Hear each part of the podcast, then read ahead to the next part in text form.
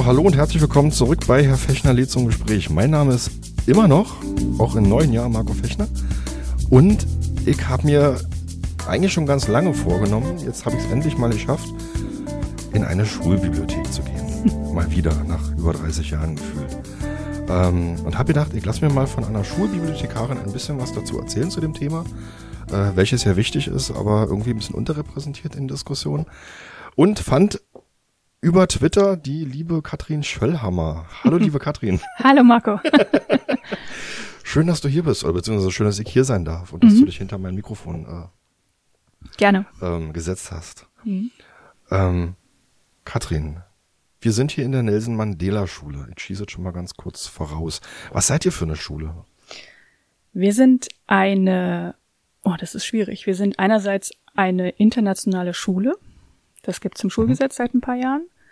Aber dann darüber geordnet eine integrierte Sekundarschule mit Primarstufe und Oberstufe. Also eigentlich eine Gemeinschaftsschule. Kann man das so nennen? As- ich habe vergessen, warum. Es gab einen Grund, warum wir keine Gemeinschaftsschule sind. Okay. Also weil das immer ein Zusammenschluss von zwei Schulen sind. Und wir waren von Anfang an erste bis dreizehnte Klasse. Okay, das war der Grund, ja. Ich glaube, das ist der formale Grund, verwaltungstechnisch. Ja. Okay, also auf jeden Fall seid ihr eine sehr große Schule. Ihr habt eine sehr große, eine sehr große Schülerinnenschaft. Ähm, auch sehr breit gestreut tatsächlich ja dann von den Jahrgängen. Wie viele Kinder oder Jugendliche gehen hier zur Schule? Weißt du das ungefähr? 1200, aber Wahnsinn. wir haben zwei Standorte. Das hier, wo du bist, ist die Oberstufe, Oberschule. Und das ist auch die Bibliothek der Oberschule. Und dann gibt's auf der anderen Seite von der Pfalzburger Straße noch die Primarstufe, die auch eine eigene Bibliothek Okay. hat. Okay. Ähm, und ihr seid eine der wenigen Schulen in äh, Senatsträgerschaft. Mhm. Also ihr gehört nicht zum Bezirk, sondern werdet direkt von der Ja, Senatsbildungsverwaltung zehn oder elf sind es, glaube ich, jetzt. getragen. Ja, irgendwie, irgendwie so in dem Dreh.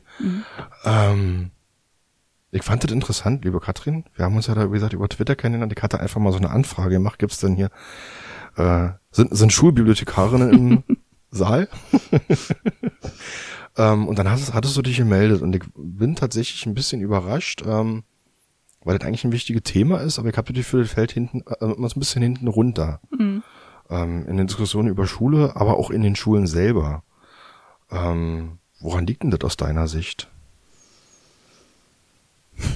Zeit und Geld, also Personal und Finanzierung von Schulbibliotheken. Mhm. Die Bibliotheken, die ich kenne, die sind, die leben von der Initiative von Eltern. Okay. Und du bist ja auch als Eltern sozusagen hier, ne? Ich als, bin, als Mutter in dem ja, bloß wir haben das, den Luxus, dass wir einen Förderverein haben, Mhm. der uns auch einen kleinen Minijob bezahlt. Wir sind sechs Bibliothekare Mhm. für beide Standorte und kriegen alle sechs einen Minijob und dann packen wir noch ein paar Stunden drauf. Okay, aber tatsächlich ausschließlich über den Förderverein getragen. Mhm. Wahnsinn. Aber da habt ihr hier ein bisschen mit hochgezogen. Also ich glaube, ich werde nachher hier noch mal ein paar Fotos machen. ähm, so zwei, drei und werde dann mal dann noch mal mit dazu packen. Mhm. Ähm, was mir aufgefallen ist, das war so mein, mein Eindruck, als ich gerade reingekommen bin. Wie gesagt, meine eigene Schulbibliothekserfahrung ist jetzt irgendwie ah, 30, 25, 30 Jahre her. Ähm, das hat sich sehr verändert. Also ich kann mich noch erinnern, da war so ein kleiner Raum, da kam ich dann rein und dann saß so, stand so quer ein Tisch, zwei Meter hinter der Tür, da saß dann irgendwie so eine Schulbibliothekarin dahinter, die dann äh, vergilbte Zettel aus Bücherdeckeln rausgenommen hat und die dann rausgegeben hat und dann irgendwie in einer ewigen Kartei, in einer riesengroßen Karteikiste geguckt hat, ist das Buch dann gerade da, was jetzt gerade ausgeliehen werden sollte. Das hat sich ein bisschen verändert. Aber wir haben hier auch alles übernommen, was mit Büchern zu tun hat. Mhm. Plus dann auch noch alles, was mit digitalen Medien zu tun hat. Mhm. Also wir verleihen die Bücher an Schüler, wenn sie was lesen möchten. Mhm. Dann haben wir die ähm, Wörterbücher für Examen. Mhm. Die stellen wir bereit. Dann haben wir die Schulbücher für den Unterricht und Literatur für Deutsch, für die Sprachfächer, Deutsch, Englisch, Mhm. Spanisch, Französisch. Ja, Und das ist ja alles Schulinventar oder auch über den Förderverein? ist gemischt. Beides. Also Schulinventar und Förderverein, wobei der Förderverein das der Schule übereignet hat. Okay. Was waren für dich die Motivation, zu sagen, ich mache jetzt hier eine Schulbibliothek auf? Also ist ja schon äh, sehr. Ne, die, also die war schon Also fertig, als, haben, als ne? ich dazu kam. okay. Ich war vorher in der Schulbibliothek an der anderen Schule meiner Kinder tätig. Und hier habe ich das dann weitergemacht. Meine Mutter hat in der Buchhandlung gearbeitet, so dass ich von klein auf mit Büchern viel zu tun hatte. Dann hatte mein Studium mit großen Datenbanken zu tun und das Problem hier war, als ich angefangen habe, die Datenbank ein bisschen zu organisieren. Also die Datenbank, wo die Bücherbestände sind Mhm. und die ähm, Schüler und Schülerinnen Accounts zu verwalten. Okay. Das ist äh, ein bisschen, ein bisschen Arbeit, wenn ich mich hier so umgucke. Ja, und eben auch da, man muss dafür sorgen, dass die Bücher immer griffbereit sind, sonst hat das gar keinen Sinn. Mhm. Dass wir jetzt, weiß ich nicht, 200 Quadrat, 200 Quadratmeter voll mit Büchern gestellt haben. Wie viele Stunden sind es pro Woche, die ihr alle sechs sozusagen macht, reist, arbeitet? Zwischen 12 und 15, jeder von uns, Pro Woche. pro Woche, ja. Okay, also ungefähr 100 Stunden pro Woche. Alle zusammen 80 bis 100. In beiden Bibliotheken, Mhm, ja. genau. Mhm. Also wir haben die ganze Zeit auch von 8 bis 16 Uhr in der Zeit, wo die Kinder hier an der Schule sind. Okay. Ähm, was gehört in so eine, in so eine moderne Schulbibliothek alles rein?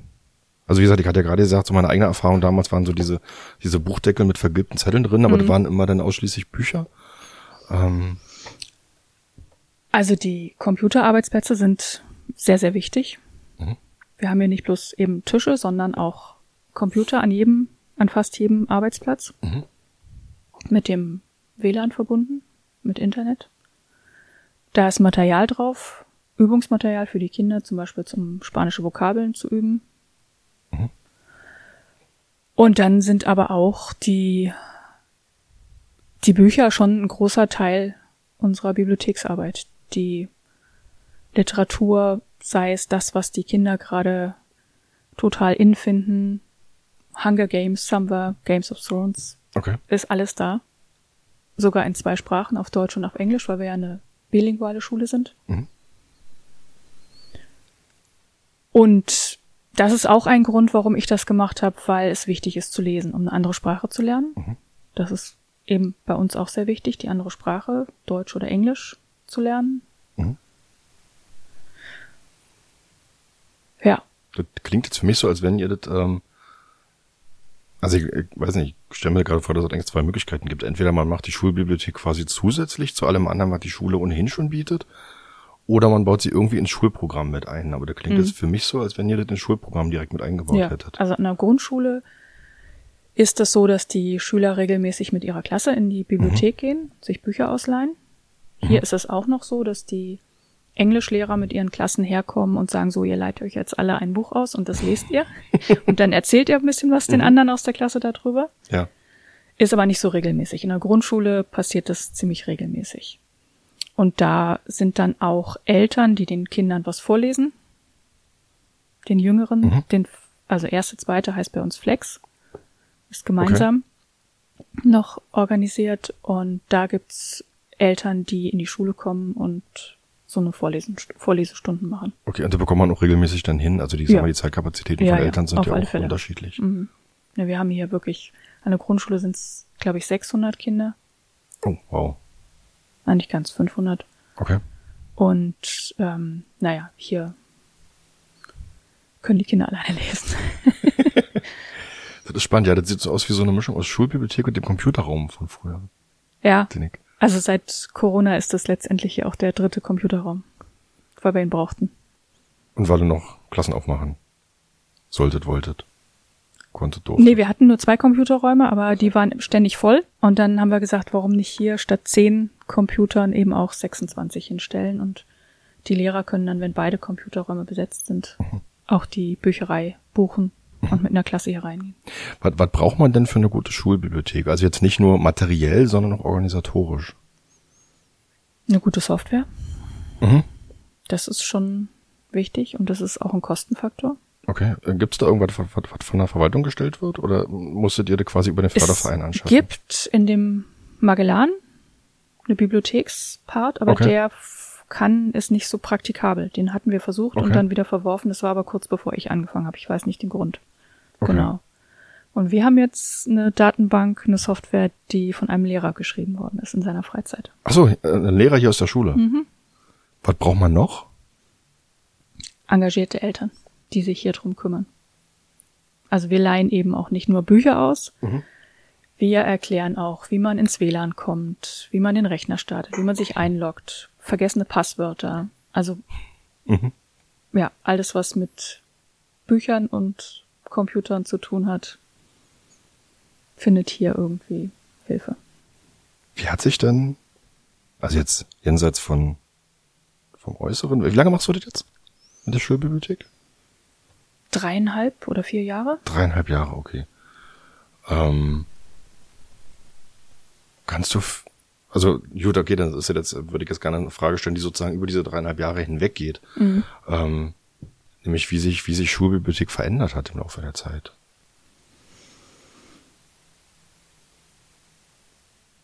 Also ich denke, es ist ja ein wesentlicher Schritt ist wirklich nicht bloß die so eine Schulbibliothek wie vielleicht in der Grundschule, wo dann die Lesebücher Mhm. drin waren oder wo die Kinder zum Lesen animiert worden sind. Wir haben eben auch übernommen, den Lehrern abgenommen, die Organisation von den Textbüchern für den Unterricht, Mhm. die Klassensätze in Deutsch. Wir halten die vor, wir gucken, ob sie in Ordnung sind. Das sind so diese Serviceleistungen, Mhm. die an anderen Schulen eben ein einzelner Lehrer machen muss oder jeder für sich.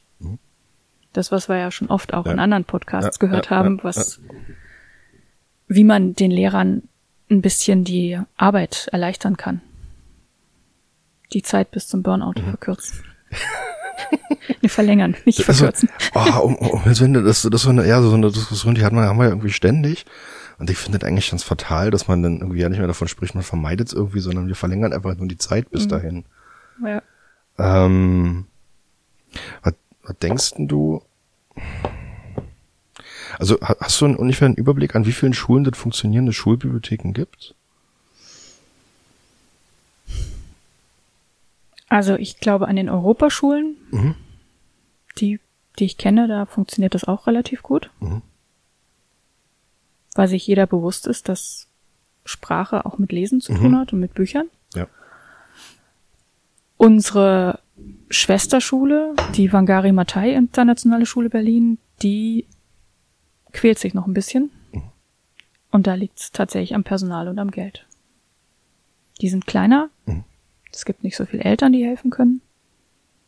Die, also die Zeit, Mhm. Elternzeit fehlt. Und die Lehrer sind komplett überfordert. Die sind mit Unterricht beschäftigt und nicht mit Bibliothek pflegen und aufbauen. Was bräuchte man dann an, also wenn man jetzt sagen würde, man stockt dieses, diese multiprofessionellen Teams, von denen wir ja so oft reden, ähm, man stockt die auf, quasi für so eine Aufgaben. Was, was bräuchte man da an Personal? Wenn man jetzt nicht sagen will, man möchte das an Eltern übertragen oder von Eltern abhängig machen. Na, also im Prinzip sind wir 40 Stunden die Woche da. Mhm. Wenn du eine Bibliothekskraft hast. Mhm. Oder vielleicht anderthalb. Man wird ja auch mal krank. Und es ist ganz viel Verwaltungsarbeit. Wir arbeiten eng mit unserer Verwaltungsleitung zusammen. Die besorgt dann, die kauft dann wie Bücher, wenn wir festgestellt haben, wir brauchen neue. Davon braucht eine große Schule eigentlich zwei Verwaltungsleitungen. Ja. Und ja, du brauchst eben einerseits die Organisation der Bibliothek, die Verwaltung der Bibliothek, aber dann ist es ja auch Arbeit an, mit den Schülern und Schülerinnen zusammen. Da musst du Geduld haben, musst auf die eingehen. Und Bibliothek ist ja auch hier Arbeitsplatz für die Schüler, die können in Freistunden näher kommen oder in der Pause. Oder auch, wenn sie sich zurückziehen wollen. Ne? Also dann zerrt quasi auch den, den, den Verkehr im Haus und Ja. bringt ein bisschen sinnvolle, Mhm.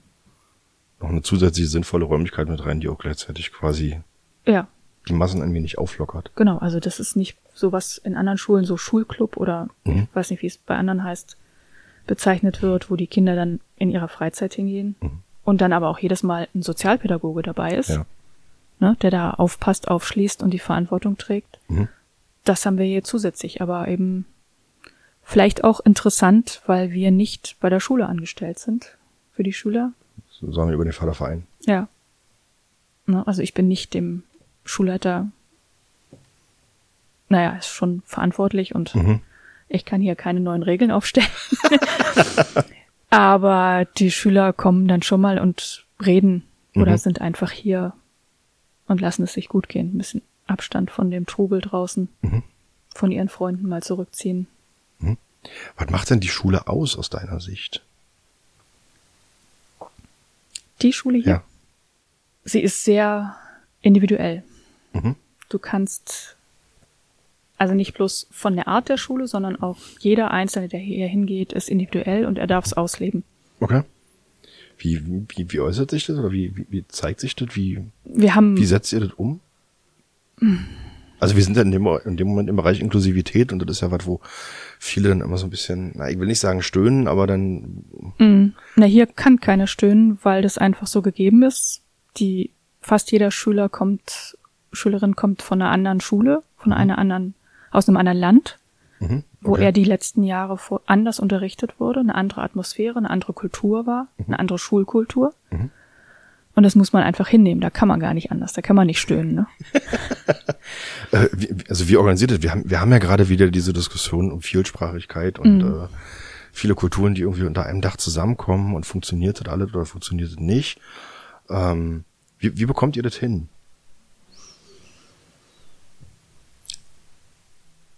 Man respektiert sich. Mhm. Und es ist wirklich egal, wie der andere zur Schule kommt. Mhm. Oder auch mit der Sprache. Ich glaube, die Sprache hier, die ist anders als an einem Gymnasium in Grunewald. Mhm. Inwiefern?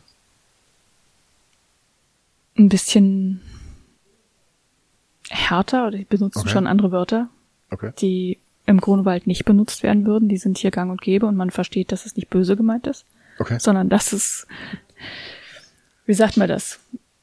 Ja, die Toleranzen sind höher. Hart, aber herzlich. Und eine Lehrerin, die hier neu zur Schule gekommen ist in diesem Schuljahr, die meinte, das sei zu merken daran, dass, und es sei so schön, dass die Kinder nicht alle gleich aussehen. An der Schule, wo sie vorher war, hatten sie Mhm. alle Jeans und weißes T-Shirt an, Mhm. so ungefähr. Mhm. Und hier sieht jeder anders aus. Und keinen kümmert's, ne? Und jeder hat die Chance, den Mut zu beweisen, Mhm. den Mut zu haben, hier so in die Schule zu kommen, wie er gerade Lust hat. Das kenne ich auch durchaus anders. Mhm. Das äh, anders, anders sein sozusagen äh, eher nicht so positiv aufgenommen wird. Aber Mhm. wenn du sagst, wir sind, das ist ja sowieso einfach so das, das Übliche dadurch, dass ihr so, so, so bunt seid als Schule. Das ist mir vorhin aufgefallen, als ich hier irgendwie angefangen habe aufzubauen und dann kamen hier, äh, das wissen jetzt die Hörerinnen und Hörer natürlich nicht, aber natürlich immer wieder auch Schülerinnen und Schülerinnen und dann so, ah, okay, gut, das ist jetzt, das war jetzt Englisch und das war jetzt irgendwas zwischen Englisch und Deutsch Ja. und das war irgendwas anderes und ah, okay, ja, Mhm. halt klar. Also das ist eine Regel hier an der Schule. Jeder spricht das, wo er sich am wohlsten Mhm. fühlt, die Sprache. Mhm. Also Englisch und Deutsch. Mhm. Andere nicht unbedingt. Untereinander natürlich, das ist Ja. ganz klar.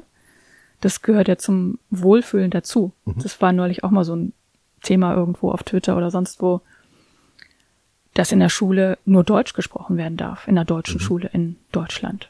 Und das geht in meinen Augen gar nicht, ne? wenn die hier von 8 bis 17 Uhr mal teilweise sind, Ja. länger als ein Arbeitstag geht, dann muss man einfach auch mal zwischendurch mit seinem Freund oder mit den Freunden eine andere Sprache sprechen können. Da, wo man sich wohlfühlt, was zu Hause Mhm. ist. Das wäre ja schlimm, wenn ich dann sagen würde, von 8 bis 17 Uhr sprichst du nur Deutsch. Ja, und das ist ja auch eine Art, also auch eine Art von Austausch. Ja. Also, also natürlich ist es wichtig, auch aus meiner Sicht, dass man irgendwie eine gemeinsame Umgangssprache miteinander findet oder zwei Mhm. Umgangssprachen miteinander vielleicht findet. Ähm, aber noch wichtiger ist ja tatsächlich, dass, dass die Schülerinnen und Schüler einfach auch im Austausch miteinander sind und nicht Mhm. so, wenn die sich darüber finden, Ja. klar, warum nicht? Also ich, ich, ich habe es neulich auch bei Twitter wieder, weil sie lesen, das fand ich irgendwie auch ganz aufschlussreich. Ähm, da ging es auch tatsächlich auch um die Frage, wie, wie offen sind wir eigentlich auch als Gesellschaft für Menschen aus anderen Ländern, für Menschen, die eine andere Sprache sprechen. Ähm, das war jemand, der selber ähm, ja Arbeitskräfte vermittelt. Mhm. Ähm, und der sagte, eigentlich haben wir da als Gesellschaft ein Riesenproblem, weil wir so total auf das, was du gerade gesagt hast, auf diese, die müssen irgendwie alle Deutsch sprechen und ähm, uns da verengen und einerseits sozusagen bei den am, hinterm oberen Ende der Bildungskette am Arbeitsmarkt ganz viele Leute verlieren, weil Fachkräfte merken, ich kann da quasi in Deutschland in meiner eigentlichen Sprache quasi nicht arbeiten, Mhm. obwohl mein Berufsfeld vielleicht hergeben würde, aber das wird irgendwie nicht akzeptiert. Ähm, aber auch bei, bei, bei, bei Schülerinnen und Schülern, die dann natürlich ausgegrenzt sind, wenn sie halt Ja. die deutsche Sprache noch nicht so beherrschen beispielsweise Mhm. ähm, und ihnen aber trotzdem irgendwie nicht, nicht er- erlaubt wird, klingt so hart, aber vielleicht ist er das ja auch, was du gerade sagtest, Mhm. ähm, sozusagen nicht in ihrer, in ihrer Heimatsprache nächstes Mal Mhm. trotzdem Kontakt irgendwie aufzunehmen. Also Also es darf schwierig. auf gar keinen Fall ein Zwang sein, Deutsch zu sprechen, ne? finde ich. Sonst kannst du das nicht, Hm. Kannst es nicht lernen, wenn du gezwungen wirst, Deutsch zu sprechen. Ich habe ähm, vor, es ist schon wieder ein paar Episoden her, äh, einen Derwisch Resace da gehabt. Der war mal Antidiskriminierungsbeauftragter, war der SNBRF. Ähm, und der hatte in dem Interview gesagt, in dem Gespräch, was ich mit ihm geführt habe, das fand ich ganz interessant, dass Migrationsgesellschaft äh, ja eigentlich beide Seiten meint. Mhm. So, und dass ähm, sozusagen auch die, die, die aufnehmende Gesellschaft in Anführungszeichen auch, auch, auch einfach hinnehmen muss, dass sich in der Migrationsgesellschaft dass einfach mehrere Sprachen zum Beispiel stattfinden oder unterschiedliche Kulturen, dass das einfach quasi dazugehört und Ja. man irgendwie nicht die, die, die Assimilation voraussetzt, die ja sowieso nicht funktioniert. Mhm. Also, das fand ich irgendwie ganz, Mhm. ganz schlau irgendwie. Und wenn ihr das ja in der Schule hinbekommt, dann, Naja, naja, richtig, also 100% funktioniert das auch nicht. Das ist auch ein Problem, den nicht-deutschen Kindern wirklich gut Deutsch beizubringen. mhm. Wo- Aber- Woran liegt das? Das wissen wir nicht. Wir diskutieren da seit langen Zeiten rum drüber. Wir haben in der GEV Also Gesamteltervertretung? Gesamtinhaltsvertretung vor Jahren hat die frühere GEV-Vorsitzende sowas wie einen runden Tisch eingeführt. Mhm. Wir haben immer den normalen Teil, wie in jeder GEV, nach Tagesordnung und danach gibt's runde Tische zu bestimmten Themen. Mhm. Und ein runder Tisch ist fast jedes Mal ähm, die Bilingualität. Und da wird drüber, tauschen wir uns aus mit Eltern und Lehrern und Schülern, wie wir das verbessern können, dass die Schüler, wenn sie hier abgehen von der Schule oder auch wenn sie in die Oberstufe kommen, so gut Deutsch können, dass sie wirklich das Abitur, das deutsche Abitur meistern können. Wie ist denn das? Habt ihr hier, ein- also habt ihr hier ein festes Einzugsgebiet oder kommen Nee. die Schülerinnen und Schüler von Jeder, aus allen möglichen Gegenden? ja, jeder kann hierher. Also, egal wo er wohnt. Ja. Hauptsache eben mh, hauch- hochmobile Familien, Mhm. die den Standort wechseln, das Land wechseln, Ah, okay. oder die vom Auswärtigen Amt, Mhm. Diplomaten, jeder Nationalität können hier ihre Kinder zur Schule geben. Okay. Aber gibt es so, so, so, so Kerngebiete, nenne ich es jetzt einfach mal, wo man sagen kann, von da kommen die meisten oder so? Mhm. Also es sind viele hier in die Gegend gezogen. Ne? Dadurch, dass sie Expert sind und eine Wohnung Mhm. Ja. suchen, versuchen sie dann hier in der Nähe der Schule was zu finden. Mhm. Aber es wird immer schwerer. Okay, also ich sag mal, wir haben ja auch ganz oft diese Diskussion, wenn wir halt über, über darüber sprechen, wie gut sprechen Schülerinnen und Schüler Deutsch. Ähm, wie ist auch der Sprachgebrauch im Alltag, also auch jenseits der Schule. Mhm. Ähm, und immer wieder diese Diskussion über Wohngebiete, deren, auf deren Zusammensetzung zum Beispiel eine Schule ja überhaupt keinen Einfluss hat. Mhm. Sondern die Schule ist denn da halt und das Wohngebiet entwickelt sich halt irgendwie. Ähm, also das daher quasi jetzt meine Frage, weil wenn du jetzt Mhm. gesagt hättest, ja, die kommen irgendwie alle aus der Gegend und da ist es aber auch tatsächlich so, dass da wenig Leute Deutsch sprechen. Mhm. Nee, das ist, also hier kommen, die kommen von überall her. Wirklich aus ganz Berlin. Bis nach Weißensee. Ernsthaft? So weit? Och, das ist ja ewig weit morgens. Potsdam, Weißensee, Köpenick, Klado kenne ich. Hm. Frohnau hatten wir auch schon. Frohnau. Das ist noch ein bisschen weiter draußen. Also bin ich gerade ein bisschen äh, tatsächlich erstaunt. Also wir haben ja in, bei uns in Pankow, wir kommen ja aus Pankow, Mhm. ähm, haben wir je, jedes Jahr tatsächlich diese Diskussion, wo schulen wir unsere Schülerinnen und Schüler für die weiterführenden Schulen ein. Mhm. Da sind ja mittlerweile einfach aufgrund des Schulplatzmangels bei uns im Bezirk diese Einschulungsgebiete so unfassbar weit. Also wir schicken Schülerinnen und Schüler nach Steglitz-Zehlendorf beispielsweise von Pankow aus. Das ist dann auch was, wo Eltern denn, also wir kriegen jedes Jahr bei uns im Bezirkselternausschuss, wenn die Schulzuweisungen raus sind, die Bescheide, die gehen ja quasi immer zentral alle am selben Tag raus und dann weiß man immer, die Woche danach platzt das Postfach, weil sich irgendwie ganz viele Eltern dann irgendwie Hilfe suchen, auch an den Bezirkselternausschuss wenden und fragen, was kann ich jetzt machen?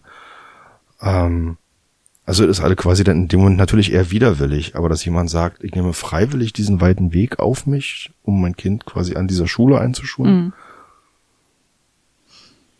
ist jetzt Naja, also es ist halt die Sprache. Mhm. Ne? Wenn ein Kind nur Englisch kann, Mhm. an einer deutschen Schule ist es schwierig. Das ist das andere Problem, Mhm. was wir haben. Okay, okay. Gerade in der Oberschule, also wenn die schon älter sind. In der Grundschule, denke ich, wird es nicht so das Problem Mhm. sein. Da könnte man das schneller hinkriegen. Aber wenn du in der neunten Klasse bist, zehnte Klasse bist oder kurz vorm Abschluss, Mhm. dann auf einmal, da geht ganz viel verloren. Okay. An Wissen, was der Schüler oder die Schülerin schon angehäuft hatte. Ne? Weil, einfach weil die Sprache fehlt, um sich auszudrücken. Okay. Ja, das, äh, verstehe. Habt ihr da so, so eine große Fluktuation in der Schülerinnenschaft? Eine ziemlich große, ja. Also ich habe heute drei E-Mails gekriegt mit Mhm. neuen Schülern. Wahnsinn. Also kann man das irgendwie greifbar machen bei so einem Klassenver... Also ihr ja, werdet ja wahrscheinlich auch in Klassenverbänden lernen. Mhm. Ähm, wie viele Schülerinnen und Schüler sind das, die da Jahr für Jahr gehen und kommen? Das sind schon so zwei auf alle Fälle. Okay, also auf jeden Fall immer, Mhm. immer ein Wechsel drin. Das heißt also, wenn man jetzt mal zur ersten Klasse eingeschult wird, hat man quasi bis zur sechsten Klasse erstmal die erste Hälfte irgendwie ausgetauscht. Mhm. Wahnsinn. Also ich, ich versuche mir gerade vorzustellen, weil ich Mhm. ähm, das ja auch bei meinen eigenen Kindern wahrnehme, dass so ein so die Stabilität von so einem Klassenverband eigentlich wichtig ist. Oder Ja. gewöhnen sich die Kinder irgendwann dran? Die gewöhnen sich dran und sie sind extrem offen für neue Schüler. Also so dieses Mhm. Willkommen von einem neuen Schüler in, das ist ganz anders als an anderen Schulen. Okay, weil es geübt ist quasi. Weil es noch nee, nicht geübt ist, ist normal. Jeder hat's, also ganz Mhm. viele haben es selber schon mal mitgemacht, dass Mhm. sie in einer neuen Schule waren, können sich reindenken in denjenigen. Mhm. Das ist einfach, ja, das ist normal. Es ist nicht geübt, es ist Mhm. nicht Standard, aber es ist so, das gehört zum Leben dazu. Okay. Also ich muss jetzt gerade wieder äh, zurückdenken. Bei mir selber war das tatsächlich auch so. Ich bin von der sechsten zur siebten natürlich umgeschult Mhm. worden vor ein paar Jahren.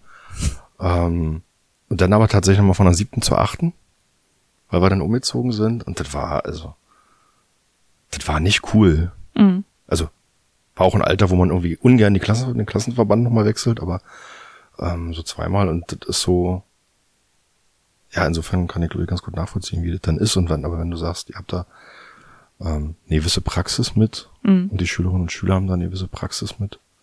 Es kommen ja auch Kinder wieder. Das ist, wenn die wirklich in der ersten Mhm. Klasse hier anfangen, sind sie hier vielleicht drei Jahre, dann sind sie drei Jahre weg und dann kommen Mhm. sie wieder zurück nach Berlin. Gerade vom Auswärtigen Amt geht das ja immer wieder zwischendurch nach Berlin Mhm. und dann kriegen die natürlich einen Platz hier. Okay. Ähm, ich habe gerade überlegt, wollen wir mal eine ganz kurze Unterbrechung an dieser Stelle machen? Lass uns spielen wir hier eine kurze Pausenmusik und dann sehen wir uns gleich. Hören wir uns gleich wieder.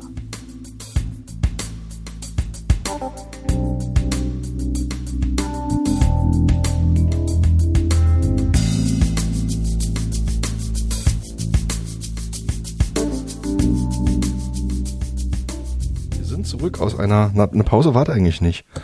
Ähm, Katrin hat mir gerade noch ganz viel über die Bibliothek erzählt und gezeigt und so und ähm, ich fand gerade was interessant, was du gerade gesagt hast. Ähm, wir sprachen gerade über Geschichtsbücher. Mhm. Ähm, da hattest du gesagt, dass ihr ja nicht nur englischsprachige Literatur habt, sondern quasi auch ähm, Ge Geschichtsliteratur aus der Perspektive anderer Länder. Mhm. Und da hattest du auch die afrikanischen Staaten mit aufgezählt. Magst du da noch mal ganz kurz dazu sagen? Also mir hast du das gerade erzählt, ich fand das interessant. Äh, Ja, aber also ja. Wir haben an der Schule, wird ja auch das IB als Abschluss angeboten, das internationale Baccalaureat. mhm. Und deren Curriculum sieht andere Themenbereiche vor als in dem deutschen Abitur. Mhm. Wir haben zum Beispiel Literatur über ähm, und auch Schulbücher, die sich damit beschäftigen, über Konflikte in Südamerika. Mhm. Das ist in meiner Schulzeit irgendwie völlig an mir vorbeigegangen. Mhm. Kann mich nicht dran erinnern, dass da mehr als Kuba und Russland und sowas Ich mich auch nicht. da kam und ähm, dann gibt's hier in der Bibliothek sehr viele Bücher aus der Perspektive von anderen Ländern über Deutschland im Zweiten Weltkrieg. Mhm. Über Hitler, wie es zu der Machtergreifung kam, Weimarer Republik, aus der Perspektive von einem anderen Land. Mhm. Finde ich sehr interessant und wird im Unterricht dann eben sicherlich auch anders unterrichtet als an einer deutschen Schule zu meiner Zeit. Äh, Du hattest auch gerade gesagt, dass du das sozusagen noch, also es gibt diese internationale Abitur, was man hier ablegen kann. Mhm.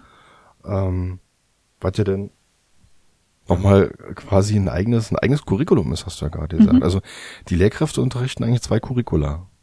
In der Oberstufe, ja. Also ab der elften Klasse.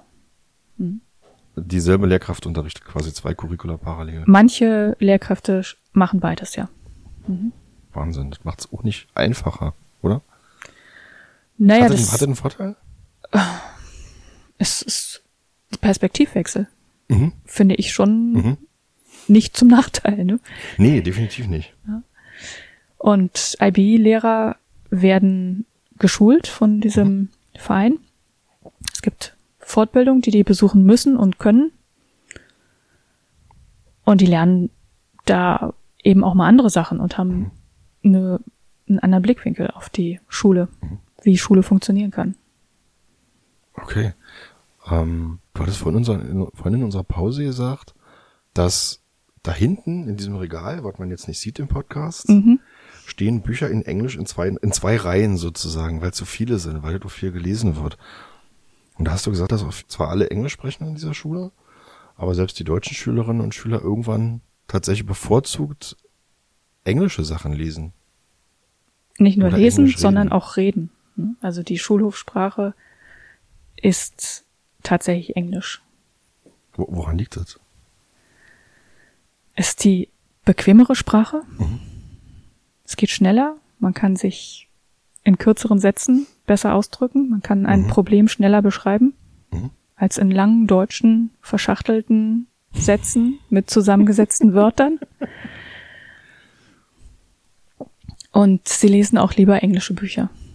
Okay. Deswegen ist die englische Bibliothek, glaube ich, dreimal so groß wie die deutsche. Du hattest vorhin gesagt, dass Deutsch auch kompliziert vermittelt wird. Das hat sich so in vielen, vielen Gesprächen an der Schule mit Eltern, Lehrern und Schülern raus, ist ein Aspekt, dass es oftmals sehr kompliziert und streng vermittelt wird. Mhm. So regelhaft. Ne? Okay, und das, im Englischen ist es nicht so. Nee, der Englischunterricht ist eher Literaturunterricht hier. Die können ja alle Englisch, da muss niemand oder Vokabeln lernen ist irgendwo weit hinten. Mhm. Und hier an der Oberschule ist es eher so Literaturunterricht. Wo sie dann wirklich viel, viel lesen und über das Gelesene reden, darüber Essays schreiben, von der siebten Klasse an. Okay, ich, ich habe es gerade irgendwie äh, die Worte Captain, mein Captain im Ohr. weiß gar nicht, ich weiß gar nicht warum. so ungefähr? Ja, Ich hatte mir vorhin Empathie aufgeschrieben. Empathie. Wo hatten wir das? Empathie für die Gefühle der Kinder. Ja. Wie eine Sprache auf sie wirkt, ne? Mhm. Oder wie der Unterricht auf sie Mhm. wirkt. Das hier an der Schule gibt's ja Lehrer, die auch Deutsch lernen, ne? Mhm. Deutsch gelernt haben Mhm. oder noch dabei sind. Und ich denke, dass die dadurch ein besseres Verständnis dafür haben, wenn Mhm. jemand nicht Deutsches Deutsch lernen muss. Wie das ist, Mhm. was dabei passiert im Kopf und wie schwierig das ist. Wie frustriert man sein kann, dass das nicht weitergeht. Okay. Ähm, und, und, und äh, trotzdem ist jetzt vielleicht der falsche Begriff, aber mir fällt gerade kein besserer ein, aber trotzdem hast du gesagt, wenn, wenn jemand hier reinkommt, dadurch, dass ja alle quasi Englisch sprechen, Ja. äh, du, du adressierst die Leute, die reinkommen, erstmal auf Deutsch, um quasi einen Sprachanlass zu bieten. Ja, also als wir festgestellt haben, dass wirklich Englisch hier an der Schule so dominant ist und Mhm. vorgezogen wird, haben wir überlegt, wo man die Kinder so ein bisschen freundlich zwingen kann, Deutsch zu sprechen. Mhm. Oder eben so Sprachanlässe. Das ist ja, schon Ja. so ein schönes Buzzword. ähm, bieten kann. Und da denke ich, bin ich hier als Muttersprach deutsche Muttersprachlerin ein guter Anlaufpunkt. Mhm. Ich spreche jeden erstmal auf Deutsch an Mhm. und versuche, das Gespräch auf Deutsch zu führen. Und wenn es nicht geht, dann gehen wir halt auf Englisch. Ich, ich war auch überrascht vorhin, also ich, ich habe es vorhin schon mal, hab, äh, hab Katrin vorhin schon mal darauf angesprochen. Hier kam vorhin ein Schüler rein, der hat sie auf, auf Englisch angesprochen, weil er, ein Buch, weil er ein Buch haben wollte. Und da war irgendwie ein krasser Slang drin, so in meinem, in meinem Empfinden.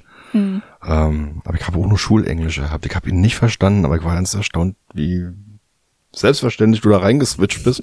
Ich habe dann auch dich nicht verstanden. aber ihr, ihr beide wusstet irgendwie scheinbar, worüber ihr, also worum es gerade geht. Und Äh. das fand ich irgendwie. Der hat nach Per Anhalter durch die Galaxis gefragt, aber auch nach dem englischen Titel. Ah, okay. Wie ist der englische Titel? Ich weiß es nicht. Ich kann's mir, hab's mir nicht gemerkt. Weiß ich wirklich nicht. also so ist halt meine Sp Zweisprachigkeit, ne, dass ich Ja. dann das umwandle schon noch ins Deutsche. Und ich manchmal aber eben auch nicht mehr sagen kann, war die Unterhaltung jetzt auf Deutsch oder auf Englisch, wenn ich hier in der Schule bin. Ha- Hast du mal Englisch irgendwie gelernt? Nee, überhaupt Nee. nicht. Also tatsächlich ich durch den ganz Umgang. schlechten Englisch geha Englischunterricht gehabt in der Schule. Mhm. Und eigentlich dann, als meine Kinder auf englische Schulen gingen und ich mit Engländern tagtäglich zu tun hatte. Okay. Wie, wie, wie, also darf ich fragen, wie die Entscheidung dann zustande kam, zu sagen, ich schicke meine Kinder auf eine englische Schule, auf eine englische Sprache? Mm, Wir hatten den Plan, nach England, nach in englischsprachiges Ausland zu gehen, Ah, okay. zum Studieren. Und es gab keine Kindergartenplätze in Berlin. Und der englische Kindergarten war leer. Aber das war vor 20 Ich wollte Jahren. gerade sagen, das klingt ja, klingt ja ein bisschen wie eine Geschichte aus der heutigen Zeit Mhm. irgendwie, wo man dann auch, also ich kann mir auch durchaus vorstellen, dass es das heute gibt, dass Eltern sagen, jetzt äh, lassen wir uns da irgendwas ganz doll Nee. einfallen, um, Ja, aber inzwischen, glaube ich, gibt's nicht mal mehr an internationalen oder englischsprachigen Kindergärten Plätze, ne? Müsste ich nochmal nachschlagen, aber ich weiß, dass wir gerade einen sehr großen Mangel haben, Mhm. tatsächlich an äh, Erziehungspersonal und Kitaplätzen. Mhm. Ähm, einfach mal nächste Woche einschalten. In diesem Podcast, da geht's darum. Ich will jetzt noch gar nicht so weit spoilern, aber ja, das ist auch ein großes Thema. Wie ist denn das bei euch hier eigentlich an der Schule? Also seid ihr auch über nachgefragt? Ja. Also es fluktuiert ein bisschen, was aber, glaube ich, Corona-bedingt war. Oder Okay. alle sind sich einig, dass das Corona-bedingt war, Okay. weil die Mobilität durch Corona schon, das war ja das Ziel, dass man die ein bisschen eindämmt. Und eine Schule, die für hochmobile Familien gedacht ist, hat dann verständlicherweise auch weniger Zu- und Abgang. Mhm. Also sind Schüler länger geblieben hier Okay. oder Schüler und Schülerinnen, die angemeldet waren, sind gar nicht erst gekommen. Wie ist denn die Perspektive hier für euch an der Schule? Werdet, also da wird's nochmal vergrößert oder bleibt das jetzt erstmal so? Ne, die Perspektive war, eine zweite internationale Schule zu gründen, was 2012 passiert ist, als Ableger von der Nelson Mandela. Und seit, ich weiß nicht genau wann, ich glaube 2017 gibt es die Wangari Maathai Internationale Schule Berlin, die jetzt gerade bis zur sechsten Klasse hochgewachsen ist. Und die geht dann aber quasi auch noch bis Klasse 13. Die irgendwann. soll dann irgendwann bis zur Klasse 13 gehen, aber wie jede Schule in Berlin scheitert es im Moment daran, dass es Lehrkräfte gibt. Keine Lehrkräfte gibt. Und das ist doch ein guter Cliffhanger. also kein guter Cliffhanger eigentlich, Mhm. aber Also die Nachfrage ist riesig. ja, liebe, liebe Lehrkräfte, wenn Sie das hier gerade hören und das Gefühl haben, ich möchte an einer bilingualen Schule in Berlin-Wilmersdorf arbeiten, melden Sie sich. Die haben auch eine ganz tolle Schulbibliothek. Katrin, herzlichen Dank. Mhm. Ähm, danke, dass Gerne. Mhm. ich hier sein durfte, konnte. Danke für das Gespräch. Ich habe mich gefreut, dich mal kennenzulernen. Wir Ja, kennen ne, uns nach fast das dritte Jahr. das dritte Jahr Im schon. Sommer kennen wir uns drei Jahre, ja. Ach, guck an. Online. So, so lange, so lange kennen wir uns schon online. ja, es war im Frühsommer 2020. Also quasi während Corona irgendwie Ja. so die, oh Gott. Mhm. Das war eine Zeit, die brauche ich nicht zurück. Es war aber nicht alles schlecht. Es war eine sehr intensive Zeit, Mhm. so. Da gab es ein paar positive Sachen auch. Ähm, also wir haben auf jeden Fall viel über digitale Medien gelernt, würde ich sagen, in der Zeit. Mhm. Was war so für dich positiv? Gab es was Positives aus deiner Sicht? Wenn du sagst, war nicht alles schlecht. Also man hat Menschen kennengelernt, die man nur wegen Corona kennengelernt hat. Mhm. Dann bei uns an der Schule, hier hat sich digitalisierungsmäßig massiv was getan. Wir haben seitdem Okay. ein E-Mail für jeden Schüler, eine E-Mail-Adresse, Mhm. eine persönliche E-Mail-Adresse für jeden Schüler, Schülerin. Wir haben dieses ähm, Online-Lernen eingeführt. Wir haben mehr Computer. Viele von den Lehrkräften haben das im, integriert in ihren Unterricht. Die Perspektive aufs Handy benutzen ist eine andere als vorher. Ja. Ist gelassener, ist, Mhm. oder es nähert sich der Gelassenheit an. Okay. Ich habe gerade auf Twitter was gelesen von einem Amerikaner, der über den ähm, über die künstliche Intelligenz geschrieben hat Ja. Und es verglichen hat, die Sicht der Lehrer auf die künstliche Intelligenz, Mhm. dass das an manchen Schulen geblockt wird in Amerika. Mhm. Und er hat das verglichen mit dem Anfang der Handys. Die wurden genauso komisch angeguckt. Das würde sich aber Mhm. irgendwann geben. Und da habe ich gedacht, wow, die sind ja schon mal wieder Meilen vor uns, Ja, ja, ja, genau. Also wo wir hier immer noch darüber diskutieren, ob Schüler, Schülerinnen ihr Handy mit in die Schule nehmen dürfen oder nicht. Ja, das ist auch eine, eine, eine, eine Riesendiskussion, die man jetzt irgendwie aufmachen könnte. Mhm. Also ich finde es tatsächlich auch ein bisschen befremdlich. Also, dass alles irgendwie in unserem Leben mittlerweile in irgendeiner Art und Weise digital ist ähm, oder Anknüpfungspunkte ins Digitale hat, aber wir irgendwie immer noch an manchen Schulen zumindest so tun, als ob man das irgendwie raushalten könnte oder müsste, Ja. anstatt irgendwie einen, einen, einen selbstverständlichen Umgang damit zu üben, Mhm. der am Ende auch produktiv ist. Ja. Also das hat hier schon bei vielen Türen geöffnet. Bei vielen Lehrkräften Mhm. auch. Was vorher nicht möglich war, ist jetzt halt, weil sie es mussten, Mhm. haben sie sich damit an- auseinandergesetzt und es integriert in ihren Unterricht. Kannst du da ein Beispiel nennen? Ja, zum Beispiel, also das, das Smartphone auf alle Fälle. Irgendwelche Online-Spiele. Kahoot ist bei uns ganz groß gewesen, eine ganze Zeit lang. Oder eben, dass es ein Taschenrechner sein kann. Und die Kommunikation mit den Schülern, die funktioniert über E-Mail. Okay. Das ist, das hat, das ist ein großer, die Kommunikation hat sich sehr verändert. Mhm. Es Also- gibt eigentlich niemanden mehr, der sich weigert, mit E-Mail zu kommunizieren, was es vorher gab. also hier an der Schule ist Ja.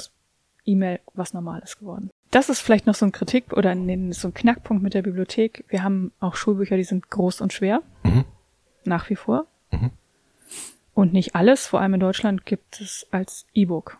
ne? Ja. Also, da ist noch viel zu tun, denke ich mal. Liebe Schulbuchverlage, ihr habt einen Auftrag. Gemeinsam eine Lösung finden. Ne? Geme gemeinsam, wir, wir finden eine gemeinsame Lösung. Mhm. Moment, den Satz kenne ich irgendwo her. Katrin, herzlichen Dank. Alles Gute. Danke. Wir machen jetzt noch ein Foto oder zwei, Mhm. würde ich äh, gerne vorschlagen. Und dann wünsche ich dir erstmal noch einen schönen Abend Danke. und wir sehen uns in diesem Internet. Gehe ich von Wir aus. sehen uns im Internet, ja. Also dann, ähm, liebe Zuhörerinnen und Zuhörer, dies war diese kleine Folge aus der Schulbibliothek an der Nelson Mandela Schule. Schauen Sie mal vorbei, ist schön hier. Berlin-Wilmersdorf. U-Bahnhof Günzelstraße. Bis nächste Woche.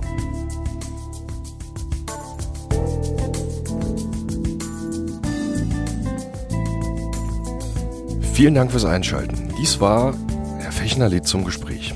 Ich lade mir in diesem Podcast regelmäßig Menschen, die mit den Themen Bildung und Kultur zu tun haben, zum Gespräch ein, um herauszufinden, wer sie sind, was sie tun und was ihre Motivation ist. Alle weiteren Episoden dieses Podcasts finden sich unter markofechner.de und auf gängigen Podcast-Plattformen. Die Musik für diesen Podcast stammt von frametracks.de. Vielen Dank.